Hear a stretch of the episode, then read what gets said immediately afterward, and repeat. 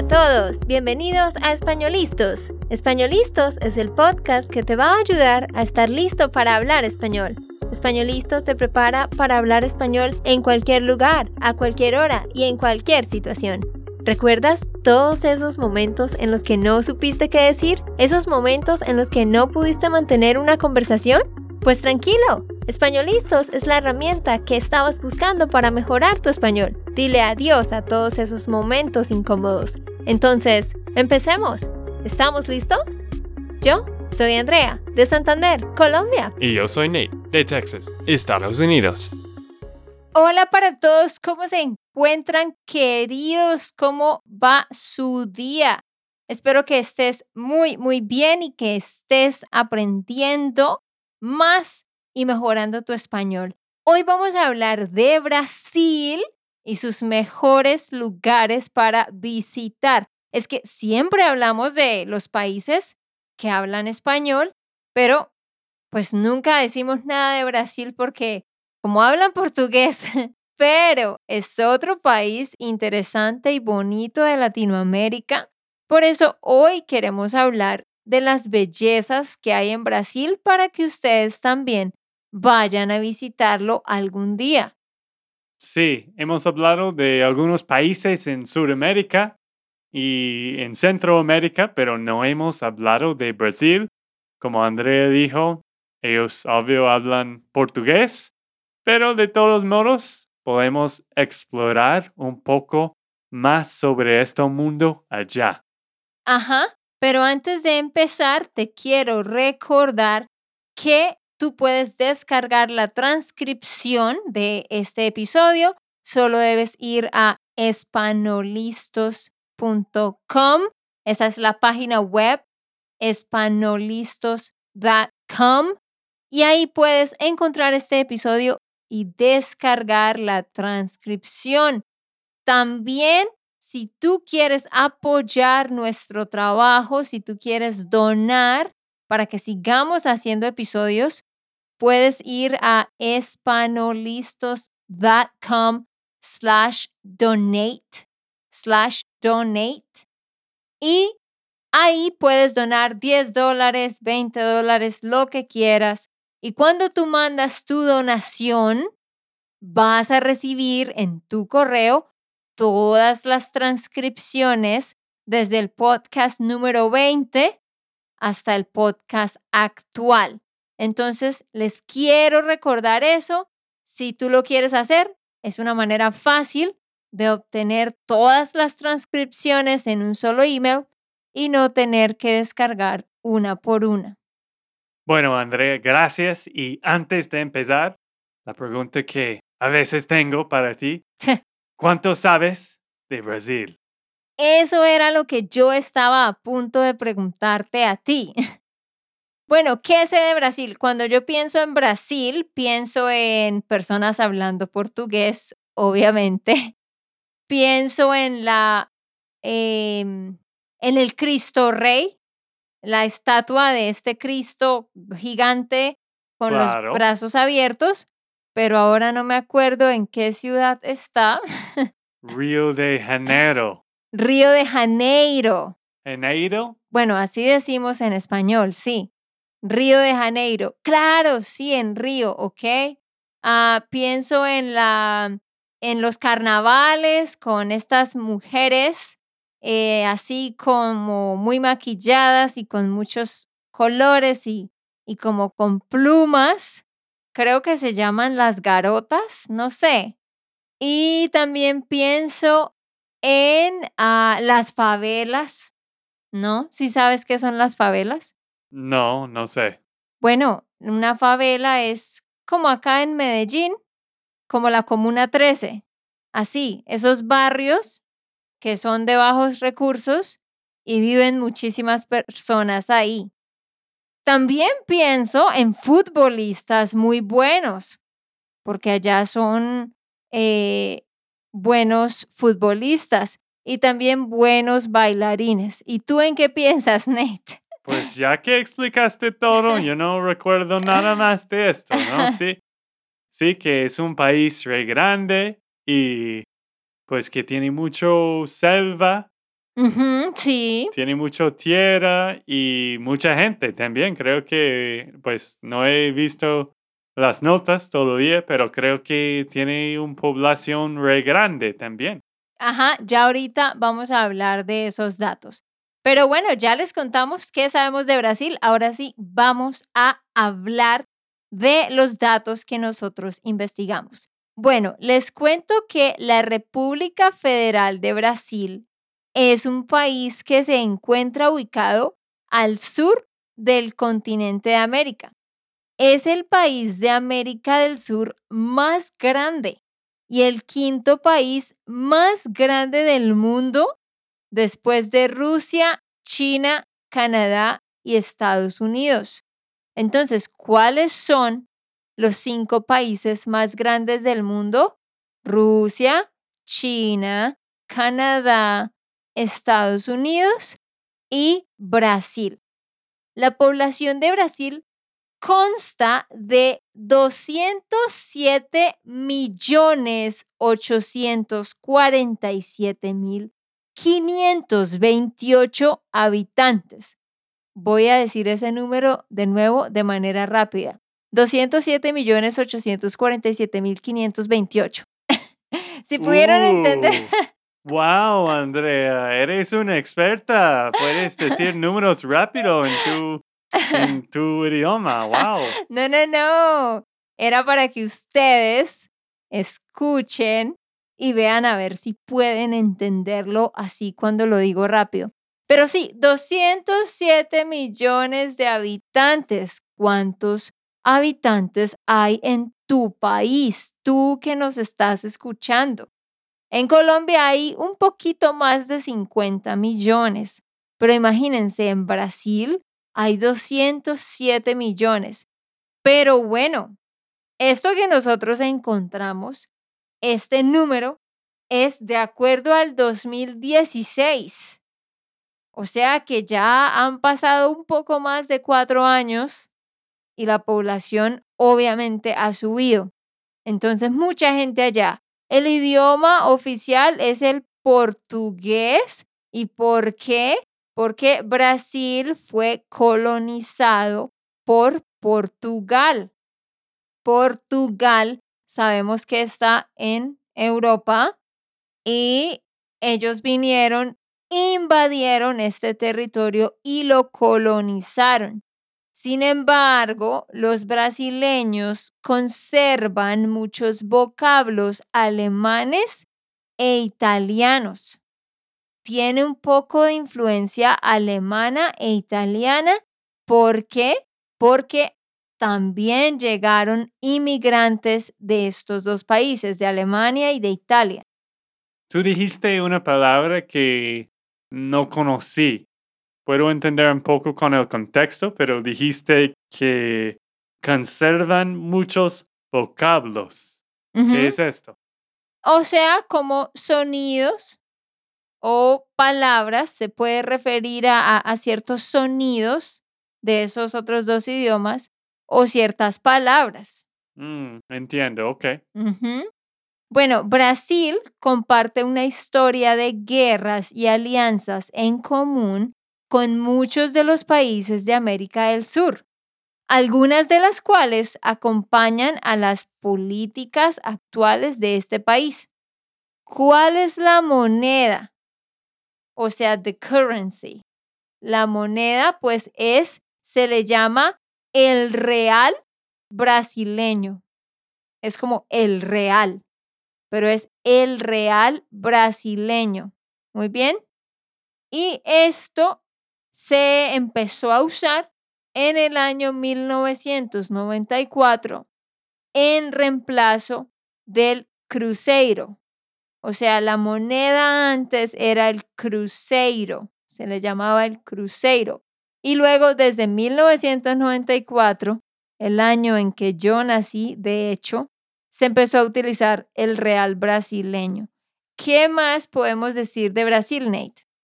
Brasil cuenta con una política económica orientada a las industrias de construcción, de muebles y juguetes. Y su comercio se basa en recursos de la agricultura y de la ganadería. Ajá. Esa palabra está complicada, ¿no? Agricultura. Trata de nuevo. Agricultura. Agricultura. Ah, sí, sí. Bien, bien. Pero cuando estás leyendo rápido es más difícil, ¿no? Sí, es, no es una palabra que estoy usando normalmente en mis conversaciones de español.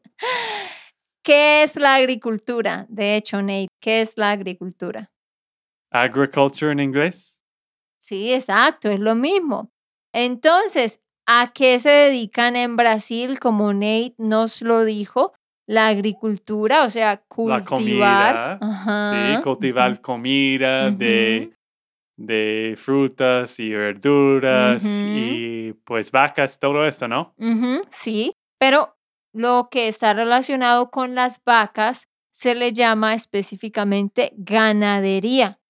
La ganadería se refiere a la crianza de vacas, toros.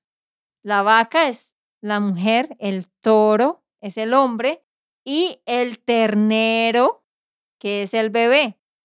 Entonces, la ganadería es criar a vacas, toros y terneros. La agricultura, como Ney lo dijo, es las frutas y las verduras y también eh, árboles. También el hecho de cultivar árboles para luego vender esa madera y con eso crear muebles, como, como lo decía también Nate, muebles, o sea, furniture, muebles. Y bueno, lo que lo otro que Nate nombró. Sí, no sé si hemos hecho un podcast sobre esto, pero también hay muchos proyectos para salvar y cuidar la selva, ¿no? Ah, sí, sí. Y pues tristemente ellos están destruyendo mucho de la selva en las Amazonas, ¿no? En Brasil. Sí, es que como ustedes saben, o no sé si sepan, pero si no sabían, ahora saben que en Brasil eh, está una gran parte de la selva amazónica. El Amazonas, la más de la mitad del Amazonas está en territorio brasileño. Entonces, de hecho, Nate, tiene razón, hay muchos proyectos para proteger la selva amazónica porque en Brasil están haciendo algo que no está bien y esto me lo contó un estudiante de Brasil. Y es que están quemando árboles y cortando árboles de la selva. Por supuesto, en la selva hay muchos árboles. Y lo que están haciendo es quitar estos árboles para que esto sea plano, sea como un valle, una sabana, para poder poner más vacas ahí. Entonces, claro, la ganadería es algo muy popular de Brasil, eh, pero ahora ya están buscando más terrenos para poner las vacas y lo que están haciendo es destruir la selva. Y también están quemando muchas, muchas partes de la selva para ahí cultivar. Entonces, sí es muy bueno y todo, pero lastimosamente esto está afectando un poco esta parte del Amazonas. Sí, esto es muy triste, pues esto es un problema de capitalismo, pues hay buenas cosas y malas cosas, y esto sí es, es un, una cosa mal. Y pues si tú quieres escuchar más sobre las Amazonas, tenemos un podcast sobre esto. Solo escribe Hispanolistos Amazonas y vas a encontrar nuestro episodio. Sí, si en Google escribes españolistos, Amazonas, ahí encontrarás un poco más sobre eso. Pero bueno, esta no es una problemática solo de Brasil, eso también está pasando en Colombia, en prácticamente en todos los países de, de Latinoamérica y del mundo, me imagino, ¿no? Que, que está esa problemática de que sí es bueno cultivar o criar, sí, pero muchas veces estamos afectando al medio ambiente, entonces hay que encontrar un balance, ¿no? Bueno, ¿qué más podemos aprender de Brasil? Que tiene varios recursos naturales muy buenos e importantes como reservas de gas y de petróleo. Allá hay reservas de petróleo. Allá también se encuentran cristales, se encuentran diamantes, también se encuentra mucho el cobre, el oro, el mercurio, el zinc, el titanio. Bueno, están todos estos recursos naturales que también se encuentran con abundancia. Pero bueno, ya después de hablar un poco sobre el país en general, vamos a hablar de los cinco mejores lugares que podemos visitar. El número uno, ¿cuál es, Nate? El número uno es Cristo Redentor. Del que yo estaba hablando al principio, ¿no? La estatua de Cristo gigante con los brazos abiertos en la punta de una montaña. Pues este es un monumento de Jesús de Nazaret que está en Río de Janeiro y fue puesto como símbolo de que Jesús está protegiendo la ciudad. ¿Qué más podemos decir, Nate? Esta estatua, pues es una estatua muy famosa, ¿no? Creo que todos han visto el foto de esto o quizás en persona. La foto. La foto. Esta estatua tiene 30 metros de altura y es la figura más representativa de Brasil. Ajá, muy bien. Esa una palabra un poquito complicada, ¿no? Representativo. O bueno, de hecho sería la figura más representativa de Brasil. Pero Nate, hay una palabra más fácil para eso. Podemos decir la figura más icónica. Más iconic. Sí, sí, entiendo. Ah, la figura más icónica. Y para los que son como yo, que no sabe la diferencia entre metros y pies, estos 30 metros de altura son como 98 pies. Sí, 98 pies. Eso es lo que dice Google. 30 metros, 98 pies, ¿sí? Sí. Mm, bueno, ok. Yo no sé, no se me dan las matemáticas. Ok, muy bien. Número dos, las cataratas de Iguazú, Nate. Nosotros no pensamos en estas cataratas al principio. ¿Cómo no se nos ocurrió? Sí, las cataratas son en la frontera de Brasil y Argentina. Porque antes, cuando vivía en Argentina por algunas semanas, tenía la oportunidad de ir a Patagonia o de las cataratas en, en la frontera y pues yo elegí Patagonia, pero creo que sí, todavía quiero ir a las cataratas de Iguazú. No, sí, a mí me encantaría ir. No está en nuestra lista de lugares para visitar, pero definitivamente sería una muy buena idea poder, ah, poder ir. Y bueno, ¿qué podemos aprender de estas cataratas? Que se encuentran dentro de la Reserva Forestal del Parque Nacional de Iguazú y son consideradas Nate considerados como una de las maravillas naturales de nuestro planeta. Diariamente son visitadas por turistas de todo el mundo que quedan maravillados ante tanto belleza. Quedan maravillados ante tanta belleza. Ah, sí. Y son como más grandes que las cascadas de Niagara en en Nueva York. Son grandes allá. Sí, son más grandes. Sé que uno puede alquilar, pues no alquilar, sino pagar por un viaje en helicóptero para sobrevolarlas. Eso sería genial hacerlo. Vamos a ver, quizás algún día. El río Iguazú, pues ahí está el río. Ese río se llama Iguazú Ah, tiene una anchura de aproximadamente 4 kilómetros. ¡Qué loco! Un río que tiene 4 kilómetros de ancho. ¡Qué interesante! Y otra cosa interesante es que, eh, pues viene el río y luego el río empieza a hacerse más angosto, como más narrow, angosto. Empieza ancho y luego empieza a hacerse más angosto y luego empiezan a caer las cataratas, que muchas tienen más de 100 metros de altura. Entonces es un espectáculo ver esto. Y obvio que frecuentemente se forma como un arco iris en esa área donde cae el agua. Yo he visto muchas fotos. Es muy lindo. Y tú no dijiste el número, ¿no?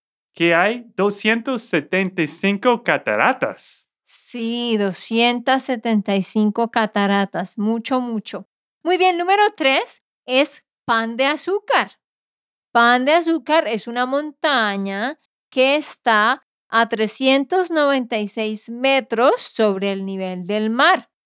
Se ubica en la bahía de Guanabara, que está en Río de Janeiro. Y esto posee un teleférico, un teleférico de cristal artesonado que transita entre los morros de Babilonia y Urca. O sea, básicamente tenemos una montaña, ¿no? Donde está este teleférico. Un teleférico que es en inglés, Nate, una... Mm, se me olvidó. ¿Gondola? Sí, como una gondola o como un car. Hay algo de car. Cable car. Sí, creo que sí. Es más como un cable car. Un teleférico. Un teleférico de cristal que pues comunica estos dos lugares. Muchos de los visitantes deciden ascender a la cima escalando, pero sin duda el modo más tradicional y cómodo es mediante el teleférico. Ajá, entonces, como ya hemos hablado, ¿qué es un teleférico? Es eso, es como un cable car, ¿no? Que hay una cuerda y sube y baja la montaña. Muy bien, el lugar número cuatro es Copacabana, que es uno de los principales barrios de Río de Janeiro. Es un barrio. Se caracteriza por poseer a la princesita del mar, una playa en forma de media luna. Esa es una playa que tiene la forma de una media luna y ese es su apodo le llaman la princesita del mar. Mucha gente vaya a visitar, uno siempre escucha hablar de Copacabana, muy popular en Brasil. Es un extenso suburbio de la ciudad de Río de Janeiro que cuenta con cuatro kilómetros de increíbles playas de arena blanca y aguas transparentes.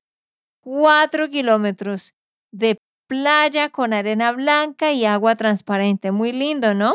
Sí, sus playas son muy famosas entre turistas y residentes y no solo para disfrutar de un día de mar y sol, sino además para practicar deportes acuáticos y de playa como fútbol, voleibol, que es muy popular en, en Brasil también, incluso algún paseo en bicicleta. Ajá. Entonces sí, pues puedes encontrar las actividades tradicionales de, de playa, pero con un paisaje aún más hermoso. Y nuestro último lugar de los más populares, pues es el propio Río de Janeiro, que es la ciudad capital. Y esta es la segunda metrópoli más grande de Brasil. O sea, es la segunda ciudad más grande de Brasil y es muy, muy conocido Río de Janeiro por sus hermosas playas, como ya lo dijimos. Y allí, por supuesto, está la fiesta popular más grande del mundo. Allí está el carnaval más grande del mundo, que es el Carnaval de Río de Janeiro. Entonces, a los que les gustan los carnavales, pues ya saben, este es como el carnaval más grande que hay. Sí, quizás después de la pandemia y todo esto, la gente va a celebrar y pues este es el gran fiesta de que todos los que encanta las fiestas deben ir. Pues nosotros no mucho, pero hay, hay, alguna gente que sí le gusta las fiestas re grandes. Sí, no, a nosotros no, no nos gustan los carnavales ni, ni nada de eso, de fiesta con, con mucho ruido y con mucha música. Pero aquí en Colombia también hay un carnaval que es muy importante y muy popular, que es el carnaval de Barranquilla. Pues Barranquilla, la ciudad donde yo nací. Pero sí, quién sabe si, si con todo esto del COVID vuelvan a hacer esos carnavales. Yo creo que mm, tal vez van a pasar algunos años antes de que permitan ese, ese tipo de actividades, me imagino yo. Pero sí, ahí les contamos sobre Brasil, un lugar también muy bonito y hay mucho más que podríamos decir sobre Brasil. Cuando vengan a Latinoamérica, por supuesto, visiten Colombia, pero si les queda tiempo, visiten otros países que hablen español, pero también deberían al menos echarse una pasada por algún lugar de estos de Brasil. Sí, la cosa buena de esto es que mucha gente ya pues entiende español también, ¿no? Sí. Porque los dos idiomas son muy parecidos y hay mucha gente de Latinoamérica que ya viven en Brasil. Exactamente, sí. El portugués es muy parecido al español. Cuando ellos hablan despacio, yo les entiendo y hay muchas palabras que son prácticamente lo mismo. Pero por supuesto, si la gente habla rápido, pues uno no les va a entender. Bueno, queridos, de nuevo, recuerden la transcripción. Pueden ir a espanolistos.com y queremos terminar recordándote sobre nuestro programa, nuestro curso de español online. Si tú sientes que tu español no está mejorando, que necesitas mejorar la gramática, la capacidad de escuchar, nosotros tenemos un programa que es el Parcero Membership. Para ver todos los detalles debes ir a SpanishLandSchool.com slash member y ahí puedes registrarte, ahí puedes ver los detalles vas a tener clase en vivo todos los sábados a la una de la tarde Eastern Time. También el primer miércoles del mes. También tenemos una plataforma con ocho lecciones de videos, de diálogos, de videos de gramática, donde puedes hacer quizzes para practicar lo que aprendiste todo esto es online. Tenemos ocho lecciones para el mes. También puedes hacer ejercicios de escritura. También al final del mes tienes una oportunidad de practicar tu conversación en un grupo. Mejor dicho, todo lo que necesitas en un solo lugar. Sí, y Andrea va a ayudarte con todas tus preguntas, tus dudas de español va a ayudarte con la gramática, comprensión y pues todo. Y puedes ver todos los detalles en SpanishLandSchool.com slash member. Ajá, vayan ya mismo a revisar los detalles. Tú puedes unirte al final de cada mes para empezar en el mes siguiente. Si cuando entres al, al link ves que dice waitlist, no importa, significa que estás en la lista de espera, pero si tú entras durante los tres últimos días del mes, puedes pagar y registrarte para empezar en el mes que viene. Así que esperamos que se unan y nos vemos. Ok, esto fue todo por el episodio de hoy. Esperamos que les haya gustado y que hayan aprendido. Y recuerda, si sientes que estás listo para aprender español, solo da un clic en Español Listos. No olvides dejar tus comentarios de lo que te gustó y los temas que quieres que tratemos. Suscríbete y déjanos tus reseñas. Españolistos les dice chao chao y hasta, la próxima.